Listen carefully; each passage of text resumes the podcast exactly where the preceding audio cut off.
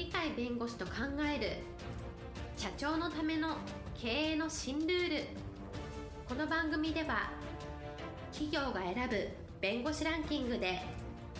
税務部門1位に輝き70冊以上の本を出版し多くの経営者を支えてきた鳥飼茂勝が社長経営者独立希望者起業家のための経営の新ルールについてお伝えしていきます。それでは今回の番組をお楽しみください。皆さんこんにちは。お元気でしょうか？元気がすべての源です。いつものように鳥飼です。はいパラリーガルの高瀬です。今日のテーマはですね人を育てたいなら認めてあげることが大事だと。こういう話ですはい、え今日のテーマ「人を育てたいなら認めてあげることが大事」ということですね。人を育てたいっていう人はおそらくたくさんいらっしゃると思うんですし、はい、それ以上自分を育てたい人もいるかもしれませんがやっぱり育てたいっていうんだったらその人に何か教えてあげるみたいな印象あるじゃないですか、はい、知識がない人知識を教えるみたいな形でなんか上から下の方になんか目線がいってるみたいなそういう感じなんですけど本当に育てるんだったらやはりその人が自分自身で育つように持っていかないと育たないのでその人の心を自分自身を育てるような方向に方向づけする必要があると思うんですね。そうとしたらあの心理学者で有名なマズローっていう人がいるんですけど欲求5段階説という欲求で人間を生むんだっていうところから欲求についての段階を設けて一番望ましい段階にいかに行ったらいいのかという方向性を示してくれた。んですね。その中で彼が言ってるのは成長するには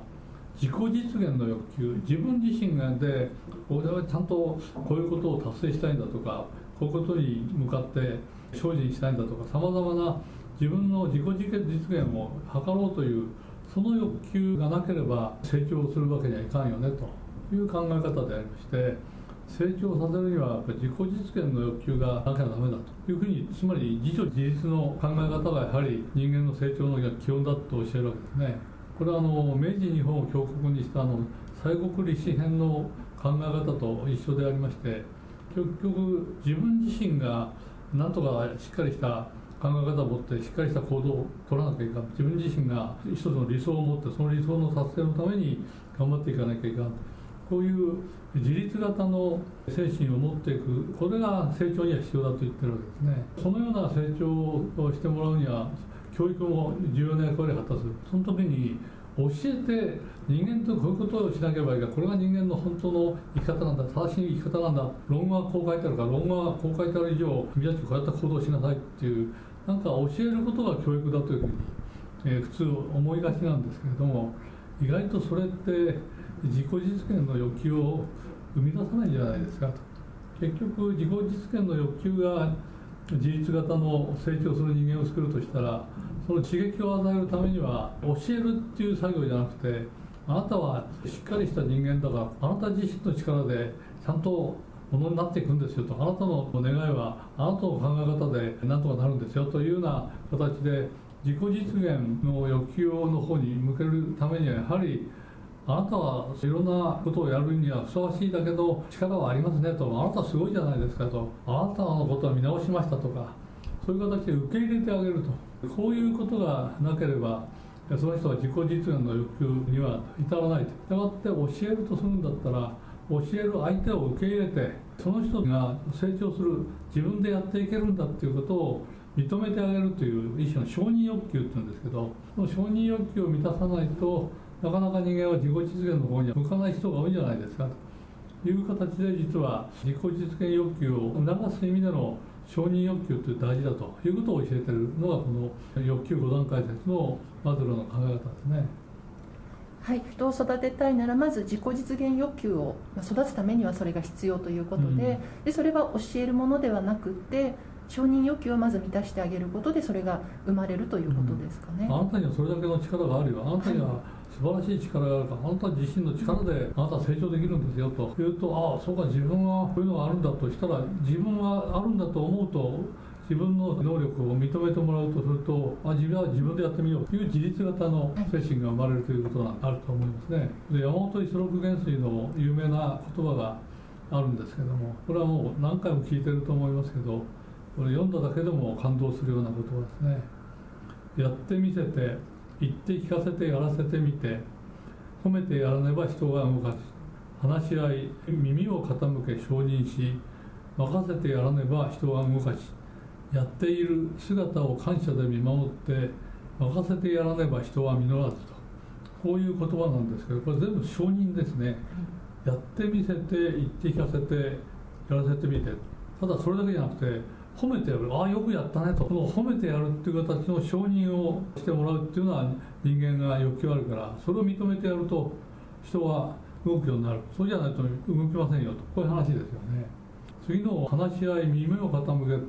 ただ話し合って耳を傾けさせてこちらの言うことを聞けというだけではなくてそれを承認してあなたはできるんだからやってごらんよと言って任せてやると初めて人は動く命令でやれというんじゃなくてあなたはできるからやってみたらあれやってよと言って任せるということを言うとああ自分任されたんだという形で人は初めて動くようになる。これも承認することによって自分の意思で動くという形になるわけですね。これが成長につながるもう一つはやっている姿を感謝で見守ってつまりやってもらってる。その姿を感謝で見守る感謝は自分はされてるんだっていうふうにやってる側は思うね。そうすると例えば自分はもっとしっかりやってその感謝に応えなきゃいかんなというと任されてそれで実際に実現をしていくということでやっぱりただ教える命令するっていうんじゃなくてあなたはこれだけのことはできますよ。やったらすごいじゃないですかと。いう形で相手方に自信を与える。相手方に自分でやってみようという意思を植え付けると。そういうことによってその人は自分で実現しようと自分で何とか頑張ろうっていう自己実現欲求が出てきてそれで自立型の人間だって結果を出していくということですがやっぱり人間は認めてもらって初めて頑張ろうと受け入れてもらって初めてそれに応えようと